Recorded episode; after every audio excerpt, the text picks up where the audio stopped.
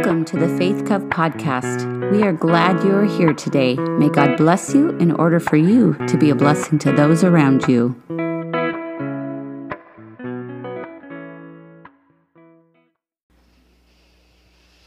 So, you may have noticed that Pastor Kurt is not with us today. He is actually down in San Diego with his mom, which I think is lovely, but he's taken a week um, study leave. So if you'd be praying for him, he is preparing sermon series. Um, and so just covering that in prayer would be lovely.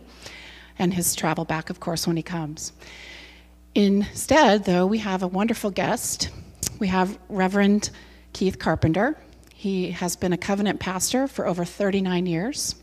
He recently retired at the end of 2020 from Kent Covenant Church and in 2021, he took a denominational position as the director of church engagement. And so today, he and his wife have joined us, and he's going to share a message with us. And so, would you please help me welcome Pastor Keith Carpenter? Thank you, Linda.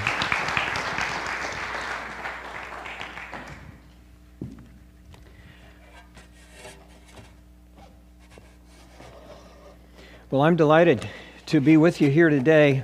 Uh, over the years, I've heard so many great things about Faith Covenant Church in Sumner, and uh, so it really is an honor to be here. Um, and uh, Mother's Day of all days. Now, I don't want you to worry. I'm not going to try and preach a Mother's Day sermon, okay? Uh, that's way too complicated for a visiting pastor, preacher, and, you know, I even would say about 10 or 15 years ago as the pastor of the church, I gave up on that one. It's a challenge.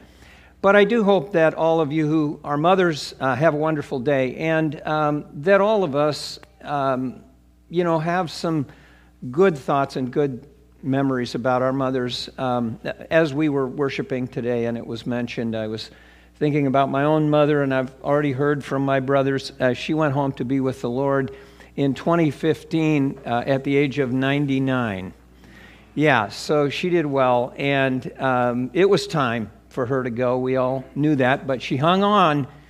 She died four days after her 99th birthday. So I know she was hanging on for that last birthday opportunity. So, in any case, um, I pray that today is a blessing for you. Uh, and I am subbing in for Pastor Kurt. Uh, and he had the opportunity to go and be with his mother today. So I just think that's an awesome and a wonderful thing, and I'm delighted that he has that chance. And I want to give a little shout out to my own wife, Michelle, the mother of our three children, and the grandmother of two. Michelle, would you stand up for just a moment so folks can see who you are? Yeah, that's Michelle. So, as Linda mentioned, um, I've been a covenant pastor for over 39 years, and I retired from Kent Covenant Church at the end of 2020, right in the middle of the pandemic. I would just say, not a great time to retire. But none of us knew the pandemic was coming, and you know it had been planned ahead of time, uh, and so I went ahead and did that, and then started this new position as director of church engagement with the covenant denomination. Now everybody wonders; they ask me this all the time. Okay, well, but what do you do? What is your job? And really, it's, it's a fantastic position. I basically travel all around the country and thank pastors and churches for their faithfulness in supporting everything we do together as the covenant denomination. And by that, I mean who we are, but I mean the efforts we're making to have an impact around the world for Christ. Our missions work, uh, the way that we're leaning into racial reconciliation and justice issues uh, and it's really, really fantastic to come across churches like Faith Covenant in uh, Sumner that are just doing such a great job of participating and supporting what it means to be a covenant church. So I personally am blessed by all of you. Um, I represent what's called three strands strong in the covenant. It's from a verse in Ecclesiastes that says, you know, a three strand rope or cord is not easily broken. And it really describes the relationship that we want to have and that we seek to have between local churches like yours, the regional conference, we're all a part of the Pacific Northwest Conference, and then the covenant denomination. And we say we're linked together tightly so that we can accomplish more together than any local church could accomplish by itself. Uh, and so I just affirm and encourage churches, you know, to be a part of everything that we're doing, and your church is fantastic in that way. So I, I thank you.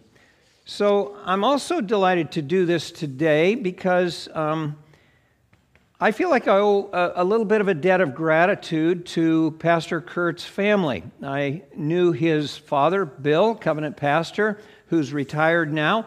As a matter of fact, I was in his congregation the one year that I was at North Park Seminary in Chicago and was blessed to hear him preach each week. And um, in my very first year of ministry, after I had uh, gone uh, to a place called River Falls, Wisconsin, and was pastoring a church, it was my very first midwinter conference. And I saw Bill, and Bill said hello to me, and he said, Hey, Keith, why don't we just sit down for a couple of minutes and tell me how things are going in your church? And I was so honored that, you know, a veteran uh, of covenant ministry, somebody I looked up to, would want to know how I'm doing as a rookie. And so, you know, we sat down and I said, well, you know, um, a lot of things in church need attention. We've started small groups, they never had them before.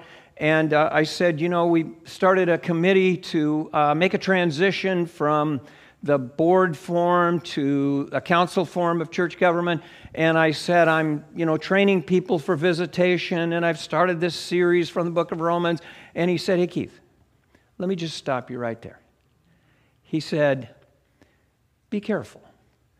You're trying to do an awful lot of things at once. And he said, You know, um, you're in danger of burning out. Just slow down a little bit. And then he said to me those words that have just stuck with me, and I think we've probably all heard them before. He said, You know, Rome was not built in a day. You ever heard that before? Rome was not built in a day. He said, I'm, I'm just concerned that you're just trying to do too many things too fast and you are going to burn out. Boy, was that ever sage advice. I mean, that just stuck with me. And I went back and I told uh, the board in my church about it, and they said, Yeah, that's, that's right. You know, we don't want you to burn out. Um, so let's just slow down the pace a little bit, and we can be working on all these things in the months and the years to come. But let's not you know, force ourselves to do everything so quickly. Well, I will tell you this in my job traveling around now, meeting with pastors, every once in a while I have a chance to say that to them. Just be careful you don't burn out. And folks, I, I think one of the things that, you know, one of the ways you can serve your pastoral staff um, is to remember how demanding their positions are. And once in a while to just say to them, slow down, pace yourself a little bit, don't try to accomplish everything all at once. That's a heavy burden. All right, so to get back to today, um, I told Pastor Kurt, and by the way, when I met with him, I said, you know, if you're ever in need of a guest preacher, I'll be willing to do that if you're willing to take a chance on me. And uh, so, as we were leading up to today, a month or so ago, maybe more, he contacted me and said, You know, would it be possible for me to come and preach today? And I said, I would be delighted to do that. And uh, we talked about what I might preach about, and I said, well, you know, if at all possible, I'd like to fit with the series that you have going. So if there's a way that I can just fit in and be a part of that, that's what I'll try to do. So that's what I'm going to try to do keep the series going, all right? All right, it's called Reassembly Required, right? And it's a series about relationships, right? Some of the hardest stuff in life, relationships. And it's a series about, you know, what to do when relationships break down, right? And, you know, what we can do to move towards reconciliation. And I know we say in the series that reconciliation is not the goal because, you know, we don't have complete control over that, do we? Uh, but we do want to walk away with a clean conscience. We, we want to know that we've done everything we can to make a relationship work. So we say it's no regrets. We'll come back to that in a minute. I have no doubt, after nearly 40 years of pastoral ministry, that sowing seeds of discord in relationships is one of Satan's favorite strategies. Would you agree with me on that? Amen. No doubt about it. Discord in families, discord in relationships among neighbors and friends, discord among the people of the church. If he can do that, that's what he wants to do. He wants us to live in the constant turmoil of difficulties in relationships, and he wants to harm and hinder the work of the church. So we don't want to be naive about that. And human nature, being what it is, we so easily fall into the trap. And we have to work hard to overcome temptations, to break fellowship with others. And if we're going to repair those breaches that happen, we have to work hard at that. And it's interesting to me that this is nothing new in our time. We see it in the pages of Scripture. The Apostle Paul appealed to two women leaders at the church in Philippi to heal their breach so that the church could be more effective in its work and its ministry because he knew it was having a damaging impact. Uh, Paul himself had this big fallout with the Apostle Mark that took years to heal. We know it did get healed, but it took time. It's something that occurred on the first missionary journey, you know, and Mark sort of pulled up stakes, very young man, and went home at a time when Paul said he was needed so much for the work that they were doing. So I just want to say this is the real down to earth, nitty gritty stuff of life. I'll tell you this. Uh, in uh, 2016 at Kent Covenant Church, we lost a dozen families in the aftermath of the 2016 presidential election because of the ways people got after each other on social media and I didn't even know anything about it because I was not on social media. But as we were sort of unpacking what had happened, I had people on both sides of the political divide say this to me I cannot sit in the same pew with someone who votes for Hillary Clinton or someone who votes for Donald Trump. I heard that from people, and it broke my heart as somebody who steadfastly refused to bring politics in the sense of who you should vote for into the pulpit. And yet, this was going on in social media. I didn't even know about it. It was tragic. Tragic. All right, so um, Pastor Kurt taught about the C4 method of relationship management. You know what this is all about. I listen to these sermons, by the way. Okay, so I, I know what's been going on. All right? Um, and, um, you know, it promises all kinds of things, but it never works. It wrecks relationships. We try to convince people that we're right, and if we're right, then they must be wrong.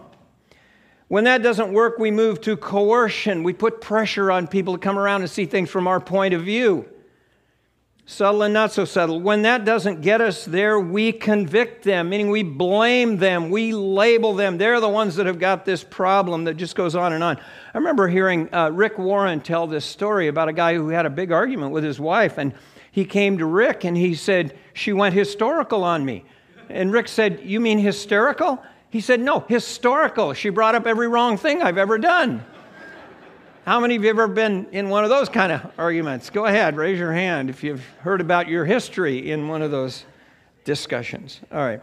And then the last destructive C is control. We lay down the law. We say, this is the way it's going to be, you know, like it or lump it, and relationships break. Okay. So last week, Pastor Kurt started laying out what it takes to heal broken relationships. There are four skills that will help us. Skills because they're things we can learn how to do and we get better at them as we do them, okay? And there are always opportunities in life to practice these skills because relationships do get strained and stressed and sometimes broken, all right? He mentioned the first two I will get back to, not get back at, right? Now, the tendency of human nature is to want to get back at those who have hurt us and harmed us. We want to get even, but in reality, what we're really doing is we're escalating the issue, we're throwing gas on the fire. So, if we want to reverse the trend, we have to say to ourselves, no, what God wants me to do here is get back to this relationship, not get back at this person. All right. And then the second skill is I will own my slice of the blame pie. This is powerful, and this is hard to do. But to say, you know what, I am at fault here. I do have to take my share of the responsibility. If you can even be generous about that, that helps too. Say to yourself, I'll take even more of the responsibility for what's gone on here because I want to see it get better. Today, I want to introduce the third skill, and then uh, Pastor Kurt will talk about the fourth skill and wrap up the series next week. I believe that's his plan. The third skill is I will make the first move regardless of who moved away first. Let me say that again. I will make the first move regardless of who moved away first. In other words, if you want to heal a breach, if you want to eventually get to reconciliation, you have to be willing to take the first step. You have to reach out and say, you know, let's not let this go any further. Let, let's talk about this. And this is when you are intending to get back to, not get back at, and you're willing to take your share, your slice of the blame pie. And you say to the person, I'll take my responsibility for the things I've done to put stress or strain here or to break this. I take my responsibility. Let's see if we can build a better future.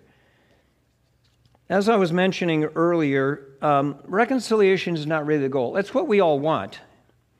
But it's not really the goal because, you know, as we say sometimes, it takes two to tango, it takes two to break a relationship. And we want the other person to be motivated, but we don't always have control over that. So we just say we're going to do everything we can within our power. We're going to have no regrets. We're going to put our energy and effort into it we're following the teaching of Romans chapter 12, verse 18, which says, If it is possible, as far as it depends on you, live at peace with everyone. Now, I love that verse. I've always loved that verse. Live at peace with everyone. That's our aim. But you'll notice there's some conditional clauses, aren't there? If possible and as far as it depends on you. We cannot accuse the Apostle Paul of being sort of a pie in the sky theologian. I mean, he was so practical and so down to earth. He understood relationships, he knew how difficult it could be. And he also understood that we don't really have control over outcomes. So, if possible, you know, you know when you're putting your best effort into it. Insofar as it depends upon you, you know when you're sowing those seeds of peace and harmony. Live at peace with everyone. All right. Um, when it comes to developing this third skill, I will make the first move. I have three observations that I want to pass along today, okay? Um, Here's the first one making the first move requires humility. It's not that easy to do, is it? I mean, really, it does require humility. It's not easy to admit when we're wrong. It's not easy to apologize. It's not easy to ask for forgiveness. We desperately want to believe that we're not really the one who caused the problem or at least not the main part of it. The other person lobbed the first insult, or the other person overreacted to something, or the other person misunderstood or misinterpreted something that we did. Stubborn human pride does not want to admit anything wrong. But until we swallow our pride and accept that I did wrong here, I bear responsibility, maybe in ways I don't even fully understand yet. But I am at fault and I need to own up to this, or this relationship is not going to get fixed. And if I'm willing to admit my responsibility, it makes it easier for the other person to do so too. And maybe, maybe, maybe, by the grace of God, we can get things fixed and where they should be. Now, folks, remember this, okay? This is powerful. This was important enough to Jesus to prioritize even above worship. You know that? I mean, we think worship is supreme, right? And it is. But what did Jesus say? Listen to these words Matthew chapter 5. If you are offering your gift at the altar and there remember your brother or sister has something against you, leave your gift in front of the altar. First go and be reconciled. Wow, that's amazing, isn't it? That's saying that God would rather have us go and pursue reconciliation with someone we're at odds with than sit through a worship service and remain at odds with that person. Now, you know that ancient Hebrew worship involved bringing animals for sacrifice, right? We don't do that anymore because in Christ the final blood sacrifice has been made. We don't need to bring these animals to be slaughtered because Jesus was killed, his blood was shed on our behalf. He fulfilled, he finished that kind of sacrificial system. Now we gather to sing songs of praise, and our worship band just did a fantastic job this morning, didn't they? Bringing us into the presence of the Lord, singing those songs with those marvelous words, and we just all got swept up in it. That's, that's a part of what we call worship now. That's how we worship God. It's more than that. We meet with God in prayer, we hear His word faithfully proclaimed. And I know from listening to Pastor Kurt, he does that week after week after week after week. I was so blessed listening to his messages and getting ready for today. And we present God with gifts for his kingdom's work. And that's all a part of what we call worship today. So basically, what those verses mean to us now is that if you walk in the door and you start to sing these songs, you hear the call to worship, and you realize there's somebody out there that's upset with me because of something I have done. What does Jesus say? He says, leave the worship service and go get it right with that person. Get on your cell phone right out there in the lobby. Whatever you have to do, get it right with that person. Take those steps to get right with that person. Then come back and worship. Worship with a clean heart when you've done that. But take that first step. Now, in Scripture, uh, humility is presented to us as the fruit of the Spirit, meaning, it's what it should mean, meaning, the longer we walk with Jesus, the more of it that should develop in us, because this is something the Spirit of God is always trying to develop in us as a Christ like quality. And the Spirit of God wants to do this in all of our hearts and all of our lives. I'm not perfect at this. I'm actually pretty bad at it, but um, in my role as a pastor, I have known there were times when I needed to apologize. I just needed to apologize to somebody for something I said or something I did. And uh, as I look back over the years, one of those things that really sticks out at me was a time at um, Kent Covenant Church, when some of my early years there, we were trying to have a building program. Uh, and we eventually did have it. You know, it gave us the gym that we have there.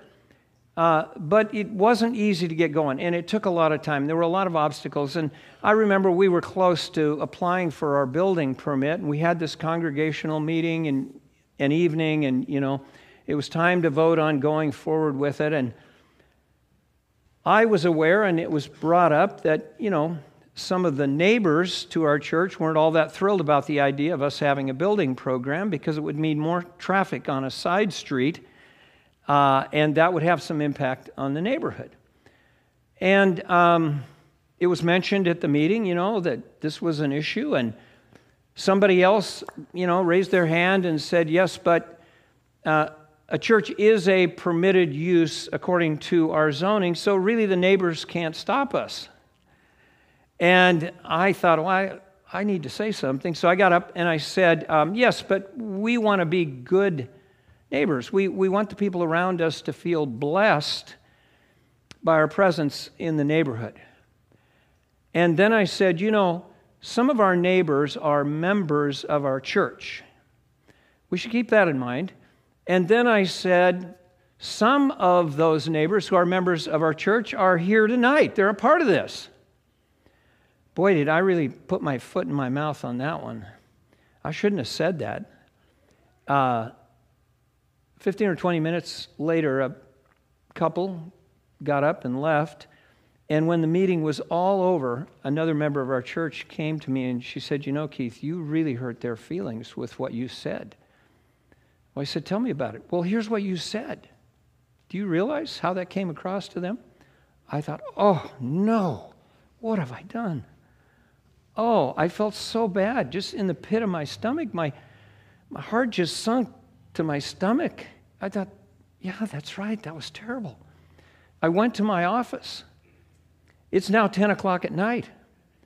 I, I thought, I'm not going to sleep tonight if I don't apologize.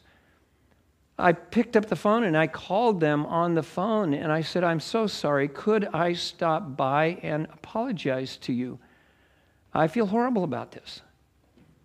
And I'll call her Laura, not her real name, said, um, Well, you know, we were just about ready to go to bed. Uh, but she said, You know, we both felt really bad. And she said, I, I don't think we're going to get much sleep tonight. So, yeah, why don't you stop by? They were neighbors, so it was close. So I went over there, walked into their living room. Here they are in their bathrobes. I'm in a coat and tie. I said, I am so sorry about what I said tonight. I didn't think it through. You see, I had left the impression that somehow, as neighbors, they were opposed to us having the building program. I put them in a bad light. And I said, I, I just want to apologize to you for that. That was so wrong of me to do that.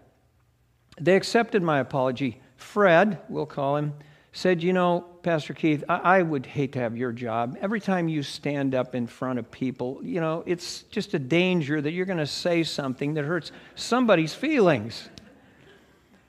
And she said, uh, Laura said, Thank you, Pastor Keith, for coming by and apologizing to us. We forgive you. We forgive you. And she said, I think we will sleep a lot better tonight. Amen. And I said, I will too. Um, those, those, that was a humbling moment for me as the pastor of the church to have to go and say, you know, I, I should never have said what I said. I am so very sorry that I hurt you, and I fully understand why you were hurt by that. We don't want to do that, but that's what God calls us to do. Here's the next one. Um, taking that first step demonstrates love. It really does demonstrate love. Uh, I'm talking about, you know, the agape love that we hear so much about in the New Testament that wasn't even anything that the Greek world valued. In fact, many scholars would argue that it was seen as kind of a weakness. The love that always treats others, everyone, with dignity and respect.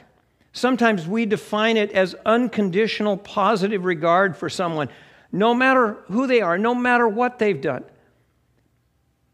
We see the image of God in that other person, and we dignify them with the same kind of love that God has already shown to us. Think about that for a minute.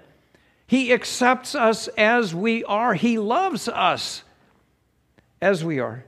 He loves us so much that, you know, He doesn't want to see us stay in the same condition that we're in as sinners and folks who are lost and away from Him. But you know, the Apostle Paul wrote at length about love in 1 Corinthians, and here are just some of the things he said. Just listen to this and think about this in the context of relationships, okay? Um, love is patient, love is kind. It does not envy, it does not boast, it is not proud, it does not dishonor others, it is not self seeking. It is not easily angered. It keeps no record of wrongs. Love does not delight in evil, but rejoices with the truth. It always protects, always trusts, always hopes, always perseveres.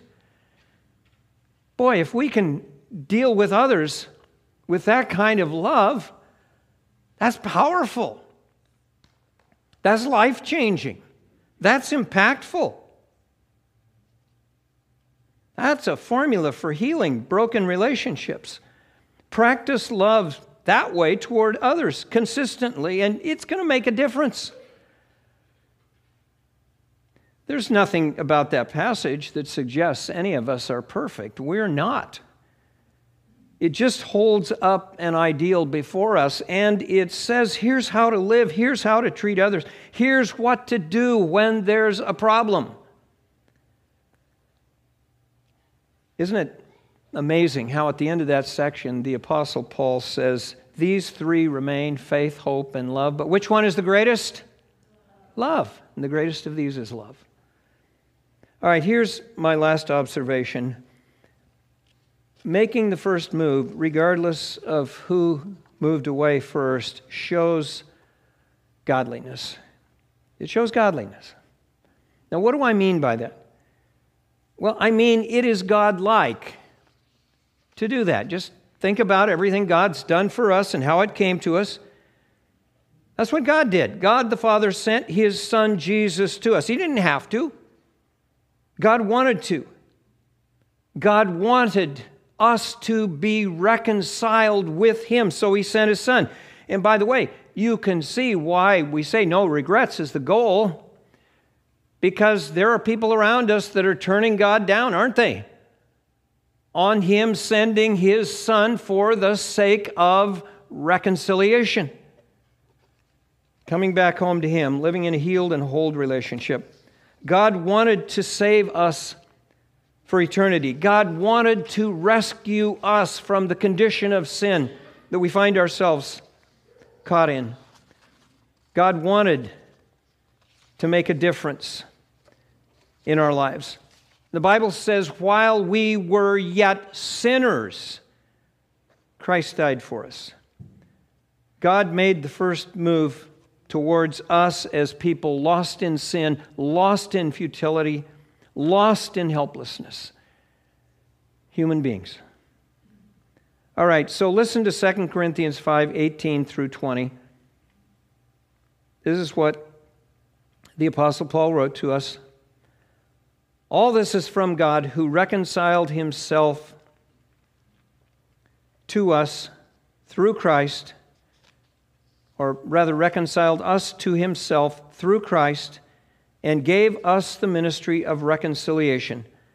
That God was reconciling the world to himself in Christ, not counting people's sins against them. And he has committed to us, we got to hear this. And he has committed to us the message of reconciliation. We are therefore Christ's ambassadors as though God were making his appeal through us. We are Christ's ambassadors. God is making his appeal through us. That's the work of the church. That's the work of each one of us as followers of Christ. That's saying that God has reconciled us to him through Christ. In Christ, he has forgiven and healed our forgiven us of our sins and healed our broken relationship and our estrangement so that our sins are never held against us again. And He has called us as followers of Christ, as disciples. That's all wrapped up in that word disciple, being a follower of Christ. Not just a believer, but a follower of Christ. He has called us as Christ's disciples to take the message of reconciliation to the world. Since reconciliation in Christ is our message, what do we need to do? How do we say it? We need to practice. We need to practice what we preach. We need to practice what we preach. Say that with me. We need to practice what we preach. We preach reconciliation. We need to practice it. Need to be willing to make that first move. Amen? Amen. Amen. Let's pray together. God, this is so hard for us we don't want to be naive about the fact that we have an enemy who loves to sow the seeds of discord in human relationships. We want to own up to the fact that our human nature takes the bait so often. And we have no doubt that the enemy would like to break us apart from others we love, and harm us by dividing us in the church. Thank you, O God, that you accept us as we are, that you draw us to Christ, that you change our hearts and our lives, and that you've done this amazing thing by actually putting in our hands as the church and as followers of Christ the message of reconciliation. Oh God, by your Spirit, help us to be messengers, agents of reconciliation. To live in the joy of a healed relationship with you, and to want to bless others around us with the same. We thank you and we give you our praise in Jesus' name. Amen. Thank you for listening to this episode of the Faith Cove podcast. Our music was written, performed, and produced by Adam Johnson. For more information about our church community, visit faithcovesumner.com. Until next time.